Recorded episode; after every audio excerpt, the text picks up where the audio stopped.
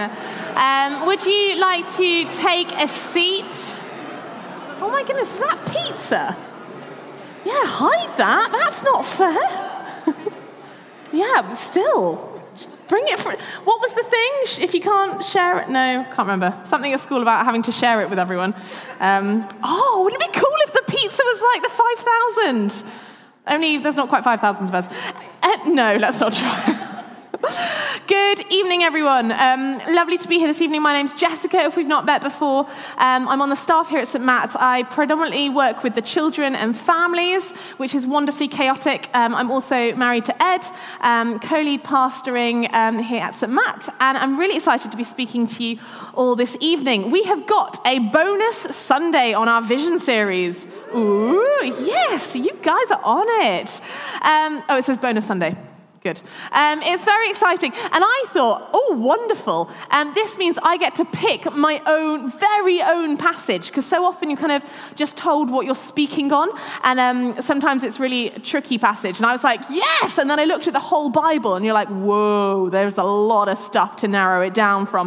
But you'll be pleased to know we're not going to do the whole Bible tonight. We'll save that for another night. Tonight, we're just going to look at Moses and the burning bush. Exodus 3. I know, it's a good passage, whoever, ooh food. Yes, thank you. Um, and we're going to be focusing on our vision statement here at St. Matt's, which is to love Jesus and transform Exeter.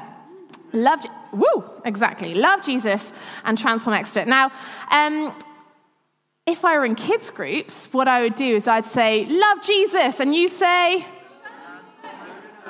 Oh, that went wrong, didn't it? That went really wrong. Let's try again. I'm going to say, Love Jesus, and you're going to repeat me. Ready? Love Jesus. Transform Exeter. You guys are great, well done. Um, so, we're going to look at how we can love Jesus and transform Exeter. Um, I'm going to pray before we begin, and then we're going to grab our Bibles. Lord Jesus, will you speak to us this evening? Give us ears to hear what you have to say. Speak to us, guide us, call us, and equip us, I pray here, Lord. Amen. Right, if you've got a real Bible, um, we're in Exodus 3 1 to 14. Um, if you don't have a Bible, the words are also going to come up on the screen um, so you can read along with me there. Are we ready? Now, Moses was tending the flock of Jethro, his father in law, the, uh, the priest of Midian. And he led the flock to the far side of the wilderness and came to Horeb, the mountain of God. There, the angel of the Lord appeared to him in flames of fire from within a bush. Moses saw that the bush was on fire, but it did not burn up. So Moses thought, I will go over here and see this strange sight, why the bush did not burn up. When the Lord saw that he had gone over to look, God called to him from within the bush, Moses, Moses. And Moses said, Here I am. I'm going to pause there and have a look at how Moses said yes. Anyone here love a game of hide and seek? Come on. Hide seek should definitely be played more as adults because I think we're better at hiding now than we were as children. Like, we would definitely be really good at epic games of hide and seek. And if you don't know me, I'm quite a competitive individual. I like to win, and that doesn't end at hide and seek. I, I'm in it to win it. And um, one of the great things that we've been doing over the last few years with the Jackson family, with Chris and Kate, is to go to their house on Christmas Eve, have wonderful food, and then play hide and seek. And um, this was great because over the, the, last couple of years, the children just kind of entertained themselves. and It was really the adults and the teenagers who played hide and seek while they kind of just played with the Sylvanian families.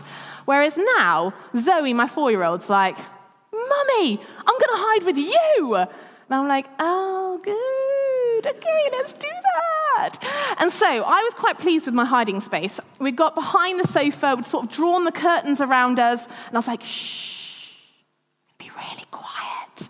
And then Kate walks into the room, and as you do when you're playing with kids, she's like, I wonder where Zoe is. And Zoe's like, here I am, and literally spoils the whole thing.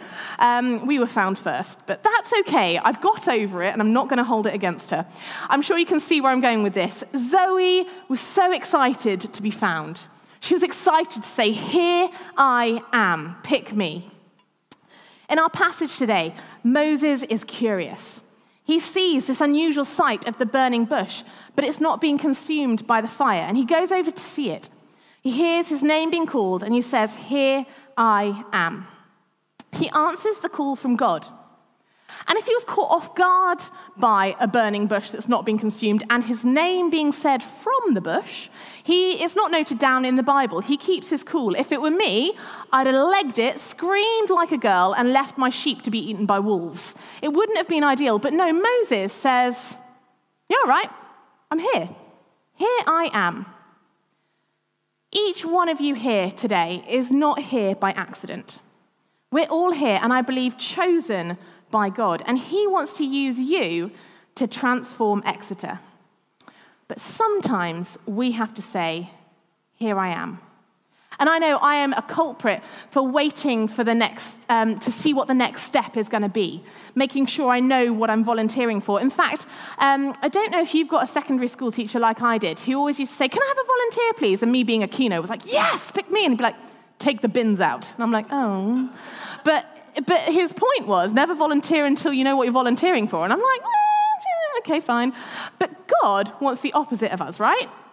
He wants us to step out bravely to say to him, Here I am, before we might know what it is he's calling us to do.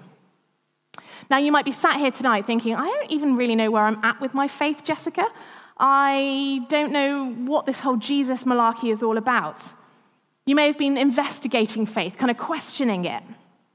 Well, I wonder if God is calling you today to bravely step out and say, Here I am. I don't know what the next part of the story is going to look like. I don't know if it's going to be easy or hard or simple or complicated, but here I am. I say yes to you tonight.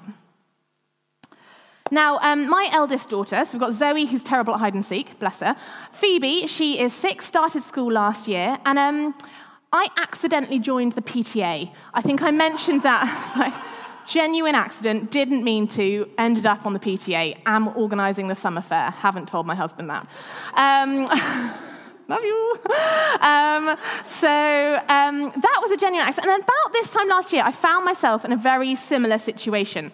Um, every time I walked into St Leonard's Primary School, on my right hand side, there was what had obviously once been a beautifully kept gardening area. There were these raised beds that had been made lovingly out of wood, um, but they were just growing some pretty spectacular weeds. They were really, really good weeds, but weeds nonetheless. And I thought, you know what I bet they've never thought of doing? A gardening club with all their spare time. So I bounced up to Phoebe's teacher and I said, Mrs. LePrake, you should run a gardening club. And she was like, Oh, that is such a good idea. We would love you to run a gardening club. Yes, please, Jessica, can you run a gardening club? And I was like, Oh, I see what you've done there. You've done what I was trying to do to you. And um, I said yes, because that's the kind of person that I am. But guys, I kill plants like genuinely, don't give me a house plant. They scream as they come into my house. It's like, no, I'm going to die. Um, and so this is where we're at. I can't garden. So I thought, let's gather some parents who do know how to garden. And in fact, we've got a professional gardener yeah, I know. In our class, well, not in the class, a, a parent of the guy, that'd be pretty cool if there was a four year old who's a professional gardener. But um, no, the, the parent is a professional gardener. And I was like, Laura, can you be my gardener. You teach me. And she's like, Yes, but I'm quite scared of children. I was like, You have three. You do know that, right? She's like, Yes, but big groups of children. I was like, It's okay. I can handle the kids. You teach me how not to kill the plants. And so we prepared for our gardening club. And I was actually quite excited. And on the first day, I was walking up to school. Um, it was a Tuesday afternoon. And on the road was this big steel watering can. You know, like a proper watering can that just looks like like, yes, that is none of this plastic, a good watering can. I was like, Lord, it's a sign because it said free on it. So I picked it up and merrily skipped on into school. And you know what? It went really well. We planted butternut squash, we planted courgettes. The, the groundsman feasted on courgettes that summer. But on that first session, I um, remember we'd planted everything, and I got to the end and I was like, oh, I need some volunteers to go and fill up the watering can. So off three little children went. And I was like, oh, they have been a while, haven't they? I better not lose anyone on the first day. So I walked around the corner to see where they were, and they were having a whale of the time. I don't know if you remember what it's like playing with water in the garden. Such fun. Every time they picked up the watering can, it was like a sprinkler out the bottom. In my eagerness to find this free watering can, turns out it had so many holes in it. It was utterly useless. They were like, look, and as they picked it up and down, getting their feet and their shoes completely wet. And I stood there thinking, this is why I'm not a gardener. And um, I was reminded of this moment when I was preparing for this passage because I, I, felt utterly useless. I felt completely inadequate to do this job. I was underqualified. I had a holey watering can, although, having said that, I've kept it going because I haven't, there is no money to buy a new one, it would seem. Um, but it, it, sort of works if you run fast enough to water the, water the plants. Um, and this pales, this example pales in comparison to setting a whole nation free from slavery. But I think Moses probably felt quite underqualified and ill equipped, but God called him and he said yes. I felt totally underqualified, totally ill equipped, but I said yes. He stepped out into what felt like the unknown with God, but he chose to say, Yes, here I am. And I wonder what situation you're going to find yourself in tomorrow morning where you might be waiting just to kind of like see what it's going to be like before you commit yourself? Is it in a relationship where you're like, well, I'm just going to wait for the love to come back, to actually feel the love before I commit to making it work? Is it in a job where you're like, well, I'm just going to, wait and see how the next few months plans out before you commit to it? Sometimes God calls our name and calls us to trust in Him, and what is coming next will be what He has planned for you. We're going to see Exeter transformed when ordinary, normal people step out and say, Here I am, pick me. We're going to jump back into the passage, grab your Bibles, or it'll come back up on the screen. With verse 5, and please don't laugh, I was meant to practice the names of the um, places this morning, and then I forgot to practice them again this afternoon. So we're going to come to some complicated names in a minute, and don't laugh at me. It will be fine. Ready? Do not come any closer, God said. Take off your sandals, for the place where you are standing is holy ground. Then he said, I am the God of your father, the God of Abraham, the God of Isaac, the God of Jacob. At this, Moses hid his face because he was afraid to look at God. The Lord said, I have indeed seen the misery of my people in Egypt. I've heard them crying out because of their slave drivers, and I'm concerned about their suffering. So I've come down to rescue them from the hand of the Egyptians and to bring them out of the land into a good and spacious land, a land flowing with milk and honey, the home, the home of the Canaanites, the Hittites, the Amorites, the Perizzites, the Hivites, and the Jebusites, maybe. And the cry of the Israelites has reached me, and I have seen the way the Egyptians are oppressing them. So now go. I am sending you to Pharaoh to bring my people, the Israelites, out of Egypt. I'm going to pause there again and look at how um, you can be consecrated. You can consecrate yourself because God wants to use you. Consecrate yourself because God wants to use you.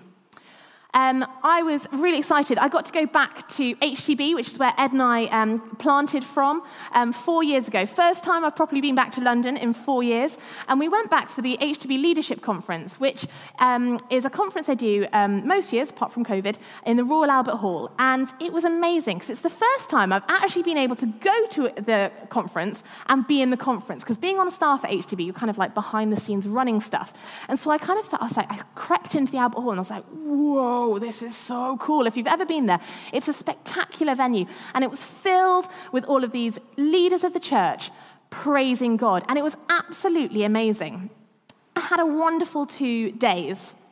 Now, the thing is, I came to that conference expecting that as I came away from it, I would be brimming with new ideas on how to run the kids' groups, how to lead better with Ed, how to um, transform Exeter better. And I was really struck by how actually the thing that I came away with most was that I am called to consecrate and confess before God. That was the thing that really hit home. And it came from a session led by Archie Coates, who was interviewing four young adults um, and one college professor from Asbury University in Kentucky. Um, there, at the beginning of February, was an incredible outpouring of the Holy Spirit. And we heard from these um, four students and this professor, and actually some of the HTB network pastors who went out to go and um, see what it was all about. And it was absolutely incredible. But the thing that they were talking about was forgiveness. Confessing and consecrating. Now, if you haven't heard about it, or, well, we're just going to watch a little video um, to give you a taste of what um, the Asbury revival was like.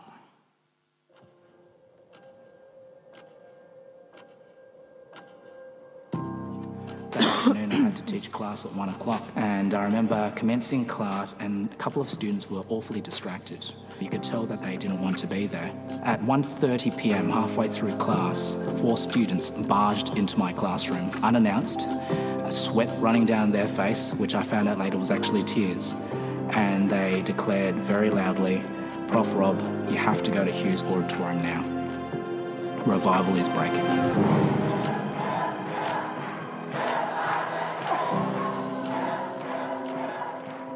It was a little bit too much to take in on first sight. One, because it seemed so ordinary and basic, but at the same time, it seemed so pure. The worship that we experienced was not polished. It had no tech behind it. In fact, a lot of the worship leaders were identified uh, simply prophetically. They were just invited out of the prompting of the Spirit. We didn't really know their level of talent, but it was as pure as it could be it was all back to like the origins and it was like it was scripture and it was prayer. We've just heard stories upon stories. People just didn't want to leave. We are so programmed and planned that we don't give any waiting to god. We're beholding jesus and only jesus.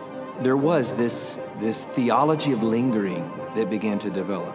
They're the ones who were sensitive enough to say something's different. We're going to stay. It began to snowball and then students that were still like clenching their teeth and holding on didn't want to be there but couldn't get away eventually broke. They began to share their stories. I mean, there was a spirit of forgiveness, a spirit of like turning towards one another. It was repentance, it was confession, it was at the altar desiring more of Jesus. I've never known repentance to feel so compelling. The kindness of God leading to repentance. And people were surprised like think that they're coming to experience some sort of awesome revival and find themselves in repentance. It's just like it takes your breath away. And like that's our God, the awe and the wonder. It was this irresistible invitation out of the hearts of these Gen Z leaders into actually what you were created for. Real given over life for God. That's what yeah. we want to see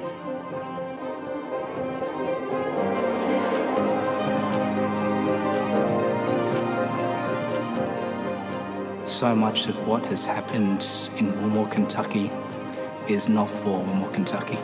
It's not for Asbury. It's for the world. Now's the time for just a consecrated life, a life of contending, travailing, crying out, and really just radically trusting God. And so I encourage, I urge, I compel my sisters and brothers, church leaders, if there's one thing that you can do Get down on your knees and pray. Believe in the power of prayer. The Lord hears us. Outpourings do occur today. It could actually shift the landscape of the society, like it did for these tens of thousands of people walking into Hughes Auditorium, that it could be for, for each of our churches.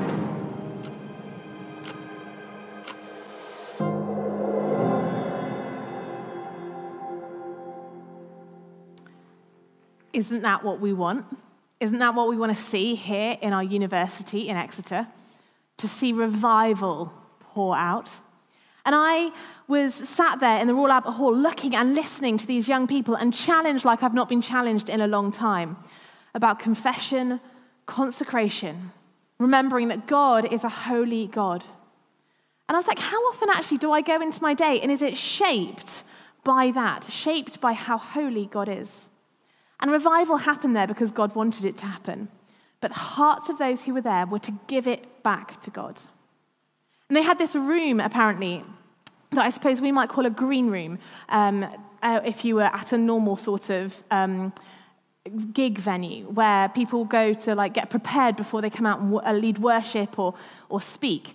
And instead of it being full of like fancy nuts and kettle crisps, um, it was a place because kettle crisps are really fancy in my mind. It was a place where um, anyone, before they'd step on the stage, they would go and they would consecrate themselves to God again. And they would confess to God. And they would confess and they would consecrate, they'd give it to Him, and then they would go and do what God had called them to do. They said, God, this is your thing. It's not our thing. This is yours. It's a holy moment. Use us. Meet with us. Moses finds himself in the presence of God, and God says, Take off your sandals, for the place you're standing is holy ground. The definition of consecrated is land or space that has been declared sacred or holy. And I took a retreat day off the back of um, the leadership conference, and um, I was like, God, I need, to, I need to spend some time hanging out with you. And the best way I hang out with God is by going on a really long run. Um, so I set off, and I kind of thought, well, I'll just give this like confession, consecration thing a little go as I was running around the city. And I kid you not, an hour later, I was still confessing to him. But you know what? It wasn't a like whiplashing, oh, Jessica, you're just getting it wrong again and again and again. No, it was gentle. It was a daughter coming to her father it was me saying, God, this is yours. This ministry is yours. This city and this church are yours. And I felt so close to God in that moment, restoring our relationship, coming to my Heavenly Father. And I'm not saying you need to start every day with 60 days on your knees of, like, Lord, I have done everything wrong. I'm such an awful human being. Um, no, don't think that's what he's saying at all. But I think often we forget to come to God and just say, Look, We've got business to do, haven't we? We've got some stuff to say, got to put some things right. And our loving Heavenly Father, He scoops us up and He cleanses us of all of those things. And we can consecrate ourselves, our bodies, our lives, be a space that is declared sacred and holy and committed to God. Because when you follow Jesus, He lives in you. When we follow Jesus, you are His son or daughter of the King of Kings. And you can take your um, sacred, holy space, your body, into your workplaces, your lecture halls, your sports teams, your marriages, your schools. And that's important because people will see a difference. People will notice a difference in you. And you might be sitting there thinking, oh, Jessica, you have no idea how wrong I've got it. You've no idea what I have said, what I have done, how I have acted. No, I have no idea. But I do know that Moses was an abandoned refugee murderer, and God still chose him. He chose him to lead his people out of Egypt, and he wants to work with you too. He chooses you. And the final thing that gives me goosebumps every time I think about it is how this revival in Asbury was led in the majority by the 19 to 25 year olds. It was students, it was young adults. And we love you, students. We love you, young adults. And you are the next generation who are going to lead this church. You are going to be leading, might not be from the front like this, but you're going to be taking church into your workplaces and spreading the word of Jesus. And I want to encourage you that um, we love you and we want to help mobilize you just as God wants to use you and He has plans for each one of you. He has plans to use you here at St. Matt's or wherever it is you're going. I see some of our students have come back. Welcome back. It could be that you're working, um, do, God's calling you to work in the place that you have gone. We genuinely believe that God wants to work through the young people of our church. Now, don't worry, if you're not in the 19 to 25 category, neither am I. Um, neither was Moses. He was knocking on the door of 80 when he got uh, God talking to him from the burning bush. So, really, none of us can exclude ourselves from God's calling.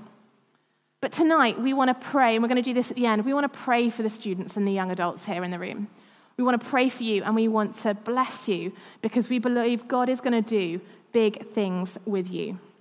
We want to um, consecrate our bodies. We want you to consecrate yourselves because God wants to use you. Let's pick up our Bibles, final part of the passage, starting at verse 11. But God said to Moses, Who am I that I should go to Pharaoh and bring the Israelites out of Egypt? And God said, I will be with you, and this will be the sign to you that it is I who have sent you. When you've brought the people out of Egypt, you will worship God on this mountain. Moses said to God, Suppose I go to the Israelites and say to them, The God of your fathers has sent me. And they ask, What is his name? Then what shall I tell them? God said to Moses, I am who I am. This is what you are to say to the Israelites I am has sent you. So we've looked quite a bit at how Exeter is going to be transformed by saying yes to God when He calls you, by consecrating yourself because He wants to use you. But this last part is all about reminding us at the heart of it all is God. It's God and it's who He is.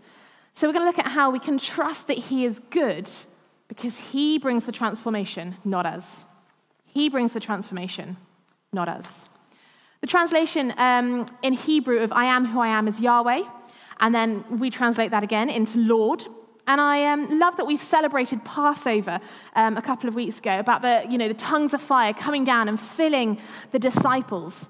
And I like to think of this in comparison to Moses um, meeting God in a burning bush, because fire is so often used to describe God, and he uses fire in different ways. We see that in the Bible at Pentecost, um, the pillars of fire, uh, Elijah and the burnt offering. But fire is typically one of those uh, less friendly elements. You don't want a fire in your house unless it's you know, contained behind a hearth. Uh, but generally, we don't um, encourage our children to run towards fire with open arms. It's attractive, but it can be fierce and formidable.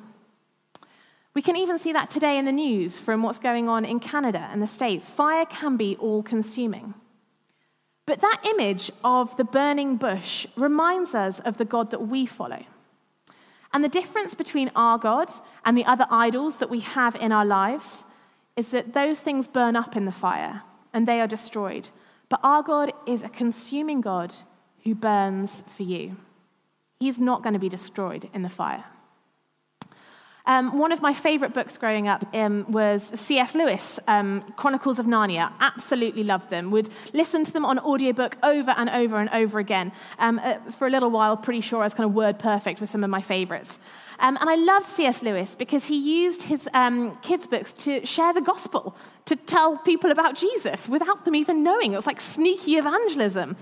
And he uses, he represents Jesus as a lion in this book. Again, another attractive yet quite a fierce image. We don't encourage our children to go and play with lions. In probably the most famous um, of the books, The Lion, the Witch, and the Wardrobe, we find one of the main characters having a conversation with a beaver. Often, again, happens in the, the Chronicles of Narnia if you haven't read them. And when Lucy, this character, um, is talking to the beaver, and she finds out Aslan is a lion, she says, A lion? Is he quite safe?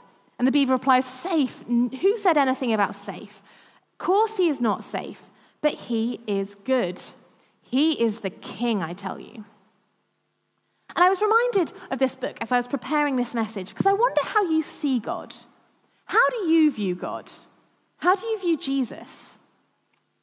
Often in the Bible, when people met Jesus, they were rubbed up the wrong way. We hear about how people kind of got into a bit of a kerfuffle. Their life's beliefs and values were completely questioned. It's not always warm and fluffy being a follower of Jesus. But he is good. And as we follow him, and as we learn more about him, and as we encounter him, we will learn to love him more because he is so good. We were even singing that earlier he is good, and his goodness is running after us. For Moses, he sees that God is a good God who listens to his people.